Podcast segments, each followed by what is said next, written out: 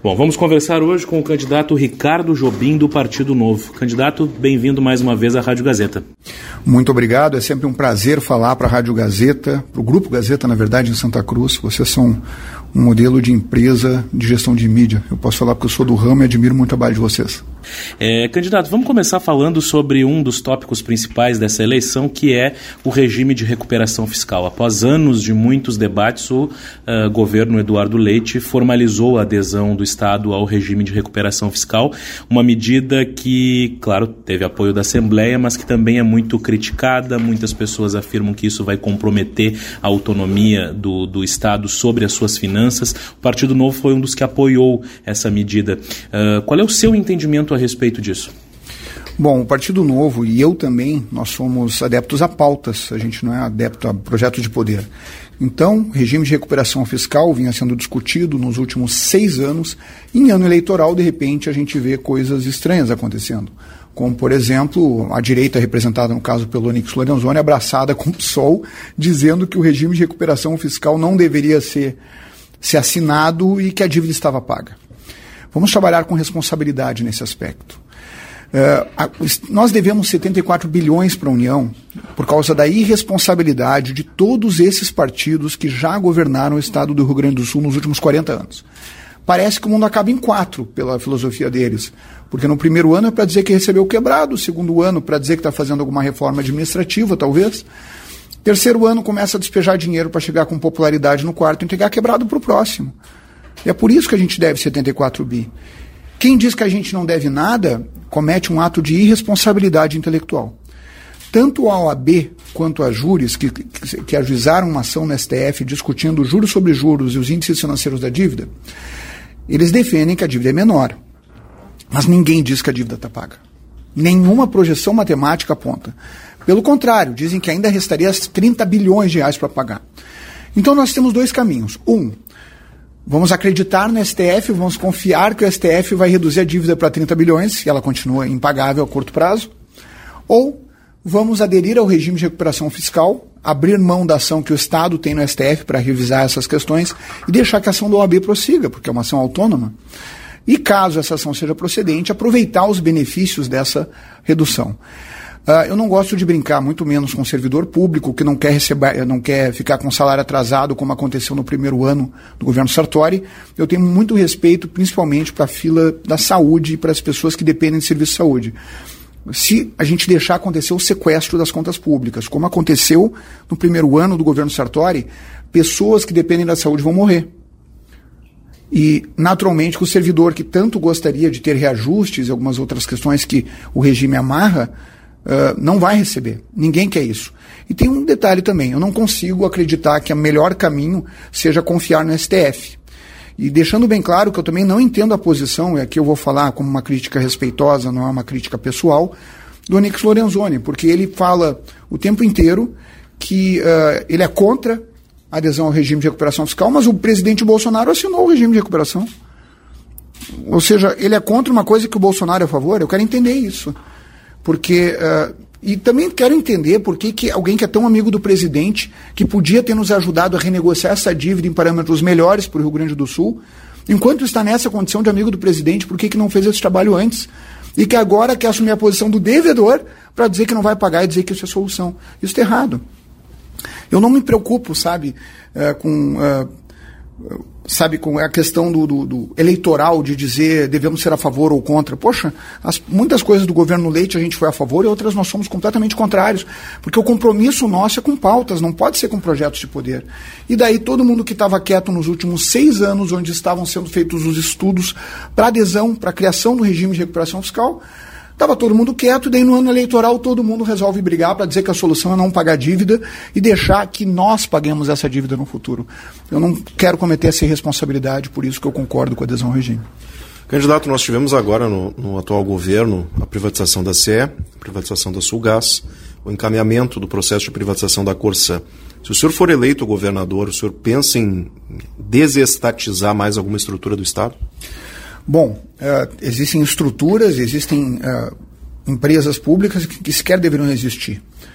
Uh, eu defendo menos poder para os políticos. Não é questão de defender um Estado maior ou menor, é questão de dizer que o Brasil tem que aprender que não dá para dar poder demais para político. Quer um exemplo? Empresa Gaúcha de Rodovias, EGR. Ali em Santa Cruz, certo? Assumia, o pedágio era mais caro quando era DGR, e um amigo meu quase morreu porque não tinha a UTI imóvel, que não é exigível de uma empresa pública, somente das empresas privadas, quando ele infartou indo de Santa Maria a Porto Alegre, passando ali pela região de Santa Cruz. É, a EGR agora teve, há pouco teve o presidente preso, mais outro diretor preso, com escândalos de corrupção que só acontecem, ou, mais, ou acontecem mais com empresas públicas. E nas empresas privadas, geralmente os donos não gostam de serem roubados, né? então o pessoal tenta evitar o esquema de corrupção. Não estou aqui dizendo que empresas, que às vezes o agente privado também não suborne agentes públicos, mas é justamente isso que eu quero combater. Se tirarmos o poder estatal, a gente evita a corrupção. E a gente evita esses desmandos. A EGR é apenas um exemplo. A Corsã, sim, ela está no caminho, eu acredito que ela já esteja privatizada antes que eu possa assumir um governo, caso eleito. Uh, a questão da CE distribuidora. Imagina, qualquer dono de empresa privada que não repassasse, se apropriasse de uma receita de um bilhão de reais de ICMS, que não repassasse para o Estado, o dono estaria preso, né? Mas na CE isso não acontecia. Então, agora ela privatizada, pelo menos está pagando impostos, né? Porque antes havia esse verdadeiro estelionato em relação a quem pagava sua conta de energia, que o ICM que era pago não era repassado para o Estado. Então, só, só aí já tem um lucro de um bilhão por ano.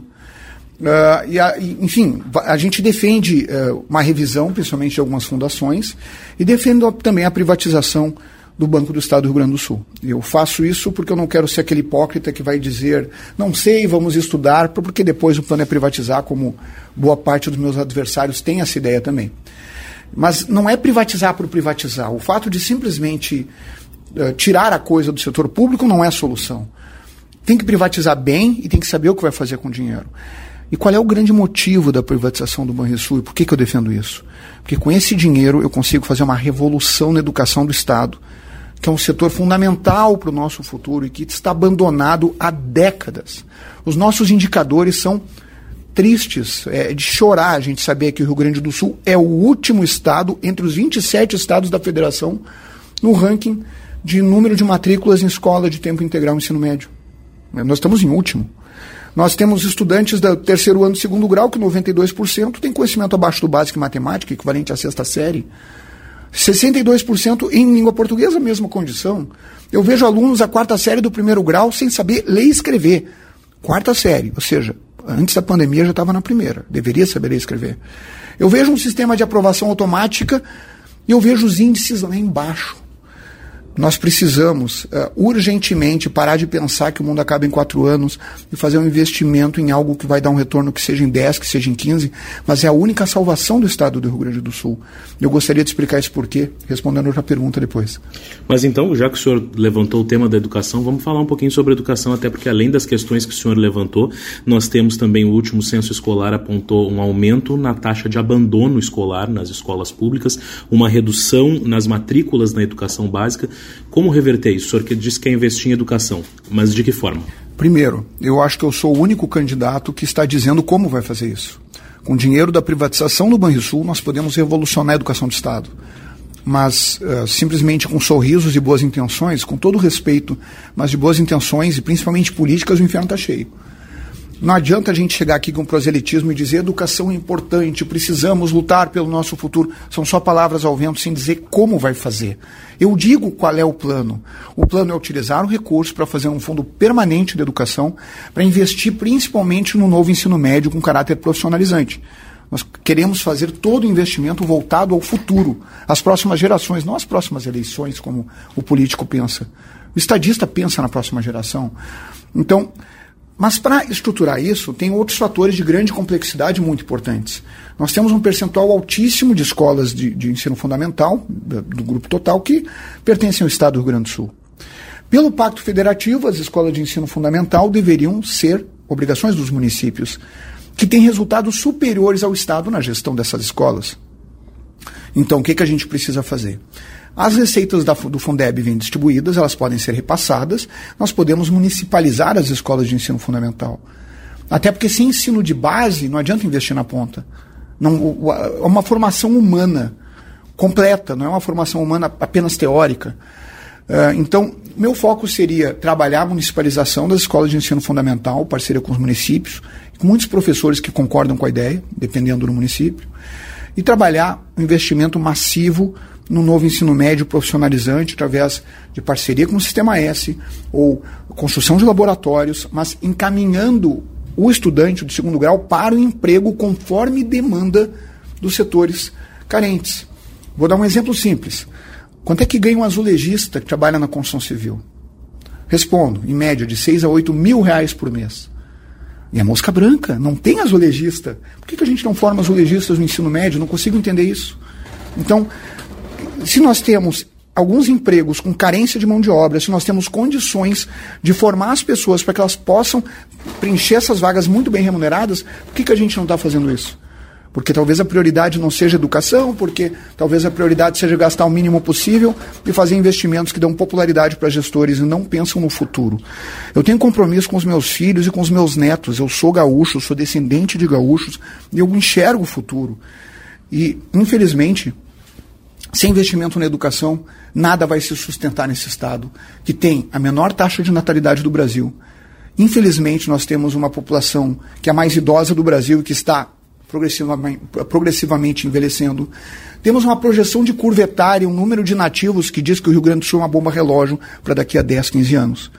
E só tem um jeito de a gente se livrar disso: acabar com, acabar com os desmandos que a politicagem traz. Desinchar o Estado.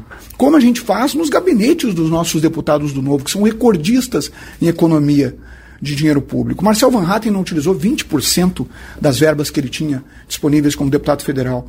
O Fábio Oster é o deputado estadual mais econômico da história da Assembleia Legislativa Gaúcha e o José Pirreso está ali colado no ranking do lado dele.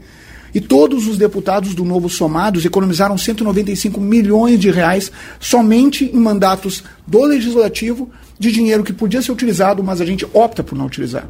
Imagina quando a gente fizer isso na estrutura, na estrutura inchada do Rio Grande do Sul e começar a emagrecer uma máquina. Bom, certamente que nosso déficit vai reduzir violentamente. Eu só não posso ser responsável aqui e dizer o quanto dinheiro isso vai trazer. Isso a gente só vai ter certeza quando executarmos o plano. Bom, candidato, até aproveitando esse gancho da educação, mas uh, é algo que pode ser aplicado à estrutura do Estado como um todo, né? Nós temos em Santa Cruz o caso de uma escola que ela, em 2010, por ela, começou o prédio dela a apresentar rachaduras. E nada foi feito. Em 2012, esse prédio precisou ser interditado. Logo depois, esse prédio precisou ser demolido. Se busca desde então uma solução da construção de um prédio novo para essa escola. E a licitação ela foi sair agora, no mês passado, dez anos depois. Como é que dá mais agilidade para essas obras importantes na educação, mas dá mais agilidade como um todo para o Estado? Vou dar um outro exemplo. Tu desse um exemplo de Santa Cruz e eu vou te provar que isso acontece no Estado inteiro. Temos aqui o, o Instituto Farroupilha em Porto Alegre. Eu cheguei lá e vi uma placa Obra, governo Sartori, era 2016, previsão de término da obra 18 meses, ou seja, deveria terminar no meio de 17 para quase 18. Hoje tem outra placa lá. Governo do Estado do Rio Grande do Sul está recuperando. Só um pouquinho, estamos em 2022, amigo. E não terminou aquilo. Uh, nós temos muitos imóveis do Estado à disposição, muitos sucateados, muitos abandonados, e todos eles bem localizados. O patrimônio da educação, dos imóveis que são inativos e não estão sendo entregues por iniciativa privada como uma forma de captar recurso, uh, ele pode resolver esses problemas. Agora, me diga uma coisa, amigo, para levar 10 anos numa licitação. Não é a culpa da Lei 8666, que é a lei de licitações, que ela tem a sua complexidade. É que falta vontade política é que falta prioridade. E eu digo por que, falta prioridade. Porque político profissional só pensa em si, só pensa no seu narcisismo, só quer saber da sua carreira. Ele não quer resolver problemas. Ele quer coisas que deem voto imediatamente. Investimento em educação vai dar um retorno em quanto tempo? Como eu disse, 10, 15 anos, quem sabe. Mas nós precisamos pensar nas próximas gerações. Não tem condição de a gente continuar com essa maluquice de ir quebrando o Estado a cada mandato ano após ano, ou em muito menos a gente ficar acreditando neste jogo barato de marketing eleitoral para dizer que as coisas estão bem no Estado. Não estão. Não estão. Ah, arrumamos a casa, com todo respeito Eduardo Leite. Viramos o jogo. Eu vou chamar o VAR. Já que estamos falando de linguagem futebolística, né? Vou, vou chamar o VAR, porque Dizer, dizer que tem superávit, quando tu tem 3 bi de receita de privatizações, um acréscimo da inflação que aumentou a arrecadação violentamente, o ICM está lá aumentando junto. Então, quando vai abastecer, quando vai no supermercado, tu está pagando cada vez mais imposto para o Estado. Despesas são as mesmas, então dá impacto. Dinheiro da Covid que veio com dinheiro com, do governo federal. Tanto é verdade que o Leite só botou o salário de servidores em dia quando o dinheiro entrou, certo? E ainda não pagou um centavo da dívida com a União. Ou seja, arrumou o quê? Porque sem esses fatores o déficit é profundo. Soma 3 bilhões de reais do Fundeb, que era utilizado antes para pagar inativos, que agora não pode mais. E mais 5 bilhões de reais, eu estou falando anual, certo? De, por causa da, do projeto federal que está reduzindo o ICMS nos estados. A situação não está boa. Dizer que a casa está arrumada não é uma verdade. E nossa projeção para daqui a 10 anos é pior ainda. Ou a gente interrompe esse ciclo agora e começa a ter responsabilidade fiscal agora, ou, sinceramente, não vai ficar ninguém para pagar a luz. 700 mil gaúchos abandonaram o Rio Grande do Sul nos últimos 10 anos, estão morando especialmente em Santa Catarina. A população economicamente ativa está indo embora do Rio Grande do Sul com tanta força que nós conseguimos ocupar no ranking do CLP a posição de 26 em potencial econômico por causa da ausência da população economicamente ativa. Soma isso com uma baixa alfabetização, sem falar do analfabetismo funcional. Soma isso com, com toda a estrutura que a gente tem, baixa taxa de natalidade, envelhecimento da população, número de nativos aumentando. Nós somos uma bomba relógio. E enquanto não, não enfrentarmos a politicagem para dizer, gente, vocês vão acabar com a gente, nós, não vai dar certo. Ou seja, eu espero que meus filhos e netos morem nesse estado. Por isso que eu estou fazendo alguma coisa agora. Não estou deixando para os outros. Eu estou saindo de casa porque eu sei perfeitamente que se eu ficar na minha empresa trabalhando, achando que as coisas vão bem, eu sei que logo, logo vai vir aquele golpe que a classe política sempre dá, que dizer, opa, nós não pagamos as contas direito, vamos aumentar imposto? É isso que vai acontecer. E eu quero evitar que isso aconteça. Candidato, houve uma melhora no, no, fluxo de caixa do Estado, como o senhor falou há pouco, decorrente de todas essas situações, mas agora, recentemente, tivemos a adoção do novo teto do ICMS e, em função disso, já há uma projeção de perda de receita para esse segundo semestre de 2 bilhões e 800 mil reais. Uh, como é que o senhor pretende lidar com isso? Será através da redução da despesa? É o único jeito. Tu falaste 2 bilhões por semestre e está indo de acordo com os meus cálculos. Eu falei que era 5 um ano inteiro, né? Então, era só somar esse 2 e pouco para 2 e pouco e dar um 5. A projeção está atingindo a realidade. Se nós temos 5 mais 3, 8 bilhões, menos 3 de privatização da, da, da Sulgás e da CE eh, Transmissora, que deu uma receita um pouco mais relevante.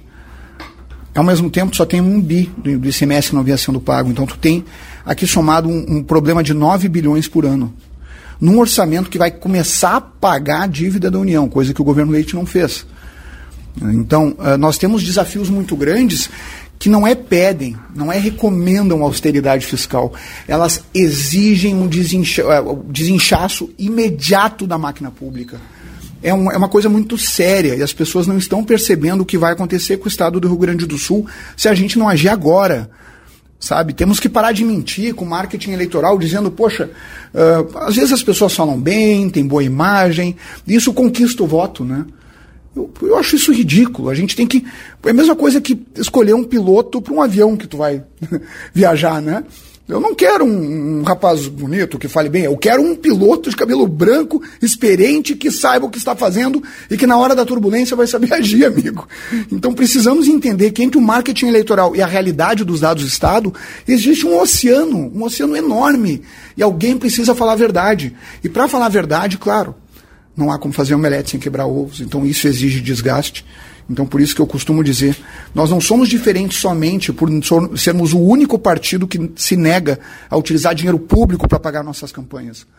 Nós somos diferentes porque nós queremos trazer a verdade para a população, para que a população desenvolva o senso crítico e entenda que essas mudanças dessas pautas estruturantes são fundamentais. Eu não quero saber, sinceramente, nem quem vai fazer isso ou quando vai fazer isso, o fato é que precisa ser feito. Eu estou me candidatando para fazer isso. Mas, independente do que acontecer na eleição, eu garanto que eu vou continuar cobrando que isso aconteça. Porque não temos outro caminho. Todo mundo para Santa Catarina, o que, que vai acontecer com a gente? Então, alguém tem que puxar, às vezes, as pessoas para a realidade.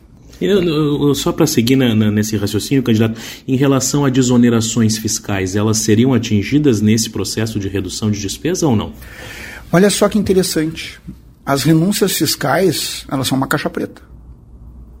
Uma caixa preta que precisa ser revelada. Não estou falando aqui revelar o faturamento das empresas, que isso também é uma coisa que não sabe, não, acho que não deveria ser feita dessa forma, mas totalizando o valor das renúncias por setor, a gente consegue dar informação para as pessoas. Porque hoje, se tu perguntar para o governo do estado quais, quem são os beneficiados das renúncias fiscais, nós não temos resposta alguma.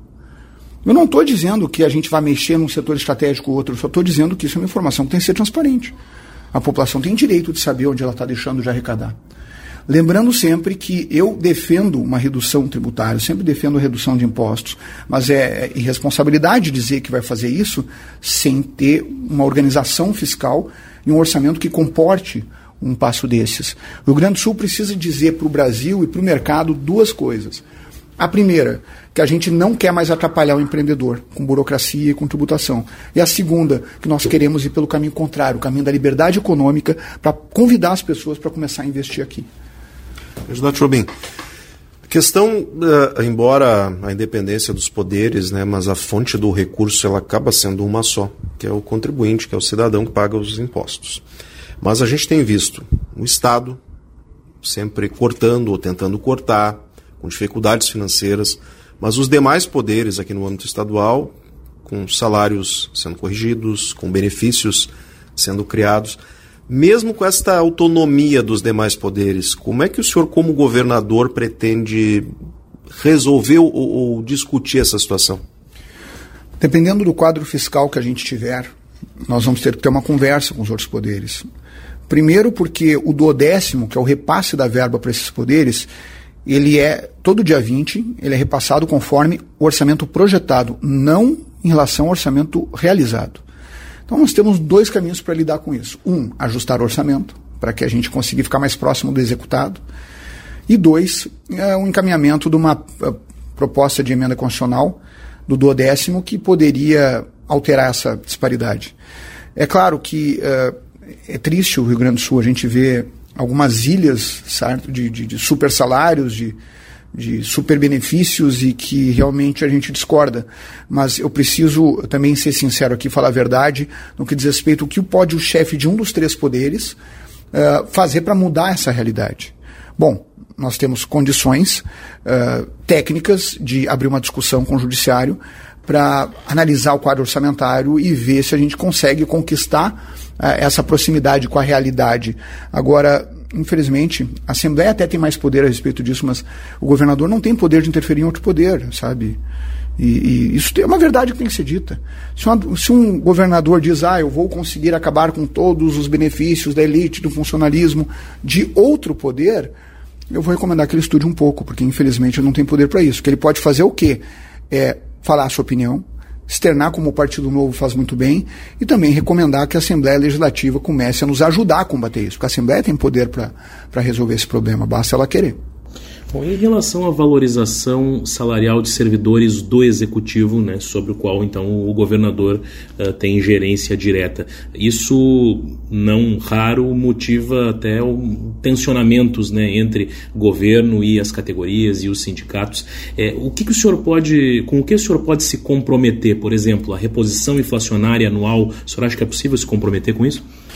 O regime de recuperação fiscal amarrou o Rio Grande do Sul juridicamente a não conseguir fazer uma série de medidas em relação ao funcionalismo.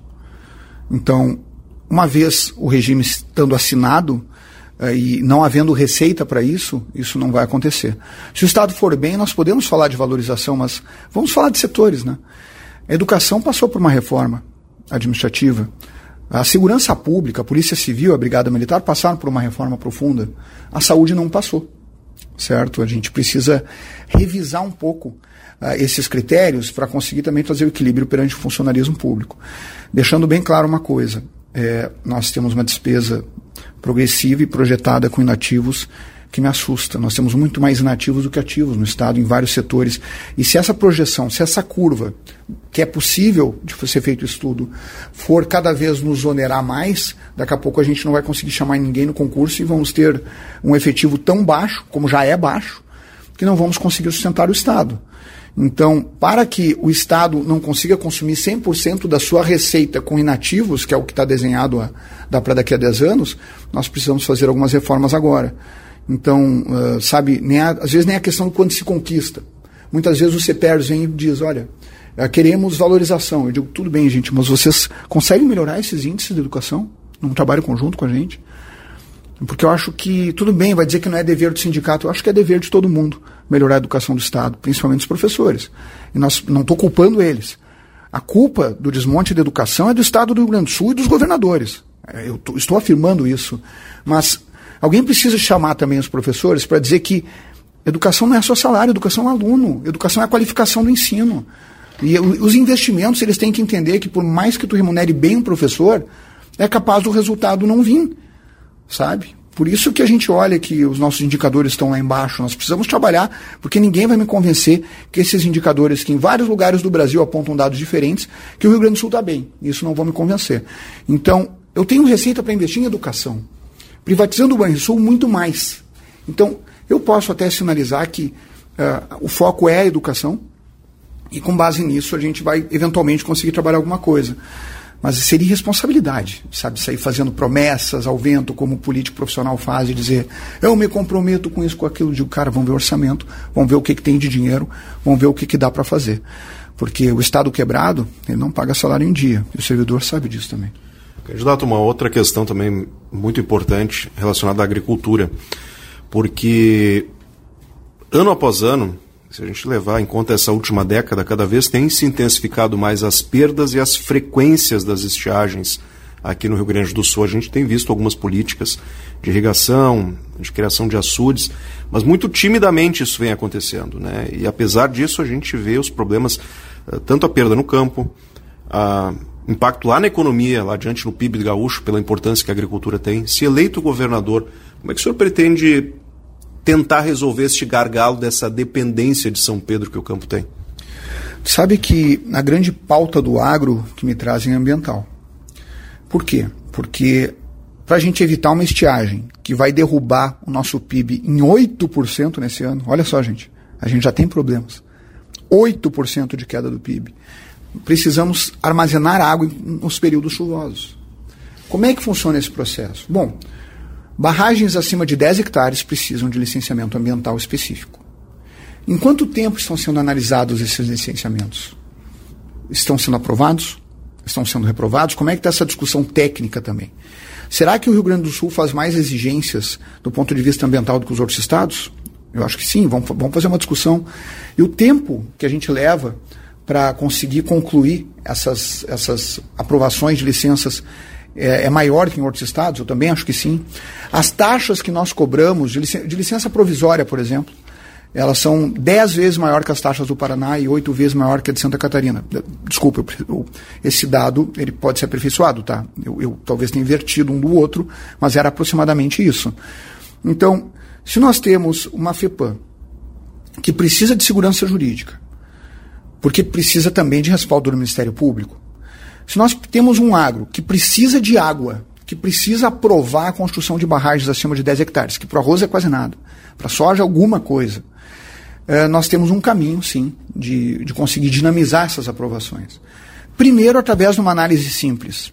O barramento causa dano ambiental e a água causa dano ambiental. Eu digo, não é a água, né? Porque a Amazônia é embaixo d'água, o Pantanal é embaixo d'água, Tainha é embaixo d'água. Os maiores ativos ambientais são embaixo d'água. É, mas o barramento dizem que causa dano ambiental. Eu digo, tudo bem. E a seca? Vamos pensar, tudo bem. Tem um ou outro, né? E a seca não causa? A seca causa uma devastação no meio ambiente. E é isso que a gente tem que começar a ponderar e botar nessa balança. Eu pretendo me aproximar da FEPAM, dos servidores da FEPAM, ter um diálogo, valorizar muito bem os mais produtivos que podem me ajudar a liderar esse processo e dinamizar para que nós conseguimos aprovar ou reprovar licenças, se for o caso da lei, com velocidade, para que o produtor consiga se planejar e estocar a água na época em que chove. Qualquer coisa fora disso acaba sendo uh, uma grande falácia. Então, é, olha, não é em um lugar ou em outro que eu ouço isso. Em todos os lugares do Rio Grande do Sul, os agricultores, a primeira coisa que eles dizem é burocracia ambiental. Candidato, vamos falar um pouco de saúde pública. Nós temos alguns problemas uh, graves né, nesse momento e um deles é a fila de espera para procedimentos em algumas áreas, sobretudo traumatologia. É, de que forma o senhor pretende lidar com isso? Graças a Deus, a área da saúde pública é a área que eu mais me sinto confortável. Eu sou consultor de clínicas e hospitais como advogado, trabalho para hospitais 100% SUS até.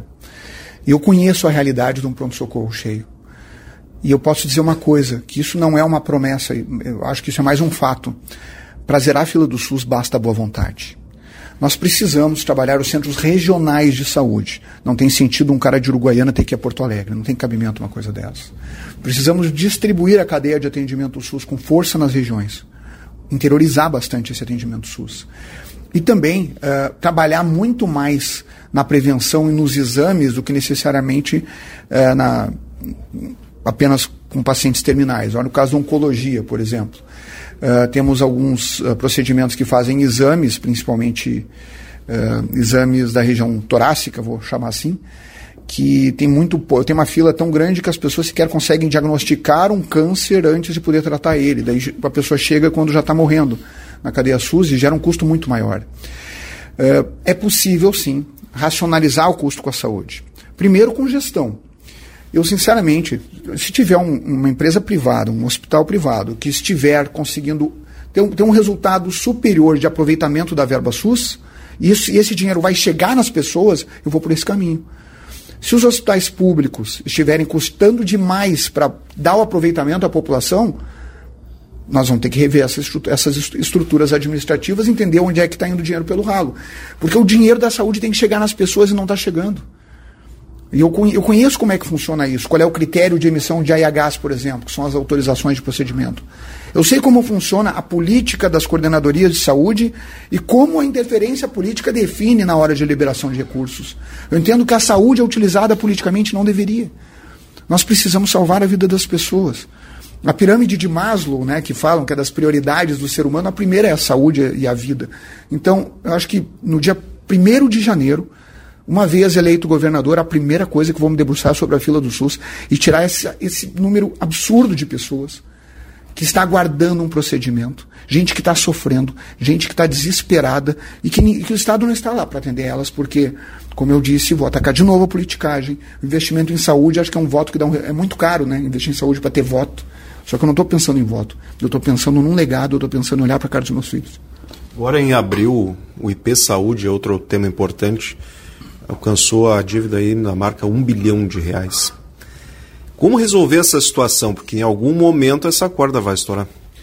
Olha só, uh, o estado do Rio Grande do Sul é um grande devedor do IP. Alguns setores não pagam IP em dia, então boa parte dessa dívida é porque o Estado não repassou para o IP as verbas. Mas é claro que a estruturação toda do projeto do IP eu não estou falando que eu vou acabar com a, com a, com a, paridade, não é, não é por aí. Mas o sistema, como está estruturado IP, ele não tem como funcionar. Porque eles cobram muito caro de quem ganha muito. E se cobra muito caro, às vezes o cara opta por um plano de saúde particular que está mais barato, é o que está acontecendo. Então quem mais contribuiria com o IP, com, os, com as mensalidades mais caras, está saindo do IP. E resta quem? Resta quem contribui pouco. Não estou dizendo que quem contribui pouco deva pagar muito mais, porque o IP é para ser sustentável, não é para dar lucro, certo? Mas precisamos mexer nessa receita que é uma receita fracassada e que não deu certo. E, eh, às vezes as pessoas dizem, ah, mas eu, eu, eu, sou um servidor público, ganho pouco, eu quero pagar pouco IP. Eu digo, não, eu entendo isso. Mas o que, que adianta tu pagar pouco se acontecer como houve ameaça agora? Se os 30 maiores hospitais do Estado se descredenciarem em massa. Se não tiver mais médicos, sabe quantos médicos abandonaram o IP? Nos últimos, no último ano, não tem um número, mas é, é muita gente. Então, o que, que adianta pagar pouco e não ter o atendimento? As pessoas têm que enxergar esse lado, que não existe almoço grátis. Eu pretendo ter um IP sustentável, não aparelhado politicamente, isso sim eu vou enfrentar, tem que desaparelhar politicamente o IP. Tem muita gente que está lá por recomendação política e que não tá, não tem um trabalho que esteja se justificando. O presidente do IP vai ter que ser escolhido por processo seletivo, eu quero um gestor da saúde competente, e vamos trabalhar para sustentabilidade, vamos ter que fazer algumas reformas. Porque no caminho que está, é só dívida em cima de dívida, e daqui a pouquinho nenhum hospital, nenhum médico vai querer atender para o IP, daí não adianta nada tu ter uma carteirinha se tu não vai conseguir utilizar em lugar nenhum. Essa é a triste realidade. Candidato, agora vamos falar um pouquinho de segurança pública. A gente tem indicadores positivos dos últimos anos. Tivemos redução de, de crimes como homicídios, latrocínios, assalto a banco. É, por outro lado, tivemos um aumento no crime de feminicídios, especialmente nesse último ano. Queria saber o que, que o senhor pretende manter da política atual de segurança e como atacar espe especificamente esse crime de feminicídios. Bom, a respeito da política de segurança, eh, eu pretendo manter o que dá certo, principalmente com, com investimento tecnológico que está sendo feito, com monitoramento, cercamentos eletrônicos. O que funciona a gente tem que manter. Mas nós precisamos enfrentar as facções. Quando eu falo enfrentar as facções, eu não estou declarando guerra, porque muita gente vai morrer com isso. Eu acho que o primeiro passo é entender que não adianta a polícia ou a brigada prender, entregar para o judiciário, soltar porque não tem onde colocar. E não adianta a gente dizer que está bloqueando o sinal de metade dos presídios do Estado, como o governador Ranolfo fez, se a grande verdade é que não consegue bloquear em 100% deles, porque senão o sistema estoura, já que os presídios são dominados pelas facções. É uma verdade. E o problema é que o preso reabilitável, aquele que a gente teria a chance de recuperar, ele entrou no presídio, ele vai servir facção. Ele vai se ajoelhar para a facção, vai ter que pagar aluguel de cela, vai ter que ficar devendo favor e entrar na cadeia de crimes e praticar, assim que sair, outros crimes. Nós precisamos isolar as facções no, sistema prisional. O sistema de inteligência da Polícia Civil já sabe, já monitora essas facções. Mas sem investimento em presídios não vai funcionar. Qual é a solução? Parceria público-privada para presídios, que funciona em vários lugares e que para mim não é um palavrão, para mim é um elogio que resolve o problema. Deixar o setor privado entrar e permitir que a gente consiga isolar presos de facção dos presos que são reabilitáveis. Esse é um primeiro passo para a segurança. A respeito do, do feminicídio, olha só, a gente estava falando de investimento em educação, né? Boa parte do que está acontecendo agora é resultado da falta de investimento em educação do passado. As pessoas, a cultura, ela liberta e ela deixa o ser humano mais ponderado, mais maduro, mais racional e, portanto, afasta, diminui muito o risco de ele se tornar uma, uma pessoa perigosa. Eu fico apavorado é, com, com esses números. Até eu estava vendo recentemente o número de assassinato de bebês e de crianças também é muito alto. Mas isso é uma questão cor, cor, cor, desculpa, comportamental. O Estado não vai conseguir estar em todos os lugares, a ponto de estar na casa de todas as pessoas para impedir as agressões. Aí só podemos fazer campanhas, mais campanhas e investir em educação além de punir exemplarmente esses agressores, que é o que dá para fazer. Agora, evitar que o feminicídio aconteça, que é o que eu gostaria de fazer, isso é mais difícil. Nós temos que lutar contra isso, mas para conseguir esses indicadores, ver isso baixar, infelizmente é médio e longo prazo. Candidato, deixa só, nessa área da segurança pública, lhe perguntar também. Nós tivemos agora recentemente até uma discussão forte na Assembleia Legislativa uh, que acabou rejeitando um projeto né, para implantação de câmeras em viaturas e uniformes de policiais. A gente viu que em outros estados onde essa medida foi implantada reduziu a letalidade né, das ações policiais. O senhor é favorável a essa medida aqui no Rio Grande do Sul? Em outros países ela funciona bem, especialmente nos Estados Unidos. Uh, eu já dei uma declaração pública a respeito desse tema e eu acho que nós precisamos experimentar. Exper avaliar indicadores e fazer uma experiência. Se der certo, se os indicadores, que eu não estou falando só da letalidade da polícia, tá? Eu quero a polícia confortável para reagir também.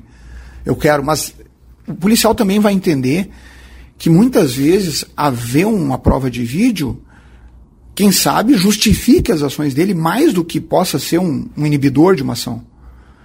Eu vejo por esse lado, eu vejo que os bons policiais que sabem reagir, sabem a hora de reagir, uma prova de vídeo pode ser a salvação para que eles possam agir com mais tranquilidade. Até porque a sociedade apoia a polícia. Eu apoio a polícia, as polícias. Então, eu sou a favor da experiência. E avaliando indicadores, depois, num segundo momento, tomar a decisão se vai manter ou se vai retirar. Mas temos que tentar, pelo menos, né? Bom, candidato Ricardo Jobim, estamos encerrando a nossa conversa, mas vou fazer então a última pergunta, que é sobre um tema também que é muito caro para muitas pessoas, que diz respeito a estradas. O atual governo encaminhou uma série de concessões de estradas, de rodovias, à iniciativa privada. A RSC 287, que o senhor comentou há pouco, foi a primeira delas, e uma série de outras já foram concedidas ou estão sendo concedidas. Uh, eu queria saber se o senhor pretende dar sequência a esse modelo de concessões, se seria o mesmo modelo modelo que vem sendo aplicado pelo governo, se teria alguma diferença. E queria confirmar uh, o que o senhor disse no começo: o senhor vai extinguir a EGR? Sim. Na minha mão, a EGR vai ser extinta. Só não vou dizer imediatamente, porque nós temos que encaminhar os contratos delas. O escândalo de corrupção é a prova disso. Quando prenderam um presidente, prenderam um diretor, é a prova cabal de que esse modelo não deve funcionar e não deve ser público.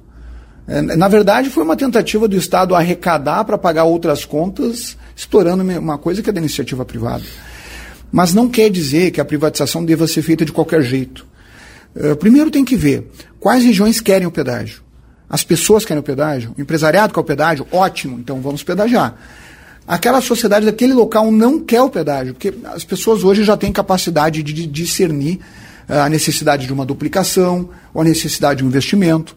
Nós temos um Daer sucateado que não está conseguindo dar conta das estradas estaduais e temos ainda um caso pior que é um investimento que o governo Leite resolveu fazer de meio bilhão de reais em rodovias federais, sem abater da nossa dívida com eles. Até não seria contra o investimento se, se abatesse da nossa dívida com a União, mas é meio bilhão, a gente não tem condição de fazer isso. Tem muitos municípios que estão com estradas em péssimo estado ou até sem acesso asfáltico. No entanto, não existe um diálogo. A gente precisa discutir com o setor produtivo de cada pedágio que a gente coloca, porque isso impacta no preço final ao consumidor, na competitividade das empresas e muitas vezes na rotina de pessoas que, dependendo do fluxo, podem impossibilitar, às vezes, um emprego pelo custo de pedágio. Quem vier me pedir pedágio, a gente senta, examina o modelo. Se for um pedágio mais caro, permite, quem sabe, uma duplicação. Se for um mais simples, permite manutenção. E é assim que a gente vai trabalhando. Candidato ao governo do Estado pelo Partido Novo, Ricardo Jobim, muito obrigado por conversar conosco aqui da Rádio Gazeta, da Gazeta do Sul, na manhã de hoje. Agradeço imensamente. Estamos sempre à disposição, candidato. Eu agradeço muito o espaço da Rádio Gazeta, dizer que é uma honra, eu que sou um habitante da região centro do estado, sou de Santa Maria. Falou da 287. Amigo, eu moro na 287. O pessoal do Isa Ruth me conhece pelo nome. de tanto que eu circulo por essa estrada. Eu tenho escritório em Porto Alegre, apartamento em Porto Alegre, tenho casa em Santa Maria, escritório em Santa Maria. Minha vida fica entre as duas cidades o tempo inteiro. Eu posso dizer que eu passo por Santa Cruz há muito tempo, e tenho muitos amigos lá também e dizer que é uma região pujante. Vocês têm um povo organizado, uma cidade linda, sabe? Vocês têm muitas coisas positivas que são um modelo para o Estado. E eu tenho muito orgulho de dizer, quando alguém é de Santa Cruz, que é isso faz parte do Rio Grande do Sul. Agora nós precisamos é sentar e conversar para que alguns métodos que vocês trabalham, da, da mentalidade empresarial que vocês têm, possam ir para outras cidades, quem sabe, da metade sul. E eu acho que com a parceria de vocês a gente pode desenvolver muito esse Estado. Sempre pensando que sem geração de emprego e renda, sem geração de desenvolvimento, e o Estado atrapalhando a vida das pessoas, a gente não vai conseguir fazer nada. Quando a gente destravar o Estado do Rio Grande do Sul, por exemplo, criando o ICMS mais simples do país, e também resolvendo as respostas burocráticas mais básicas, por exemplo, 200 mil pessoas na fila para carteira de motorista, o que, que é isso?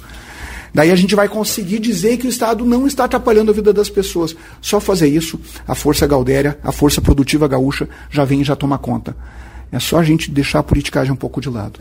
Então, repetindo, meu nome é Ricardo Jobim, sou do Partido Novo, meu número é 30, e as pessoas que simpatizam com as minhas ideias podem acreditar que nossa campanha está crescendo bastante e mantemos a esperança de sempre falar a verdade, independente de as pessoas concordarem ou não. É um processo democrático e não deve ser conduzido com base em falsas afirmações ou mentiras, mas sim com sinceridade. E se essa sinceridade atingir as pessoas, maravilhoso mas eu não pretendo ganhar uma eleição falando em verdades ou com medo de me tornar impopular a respeito de algumas pautas, porque acho que o pessoal já cansou de falsas promessas.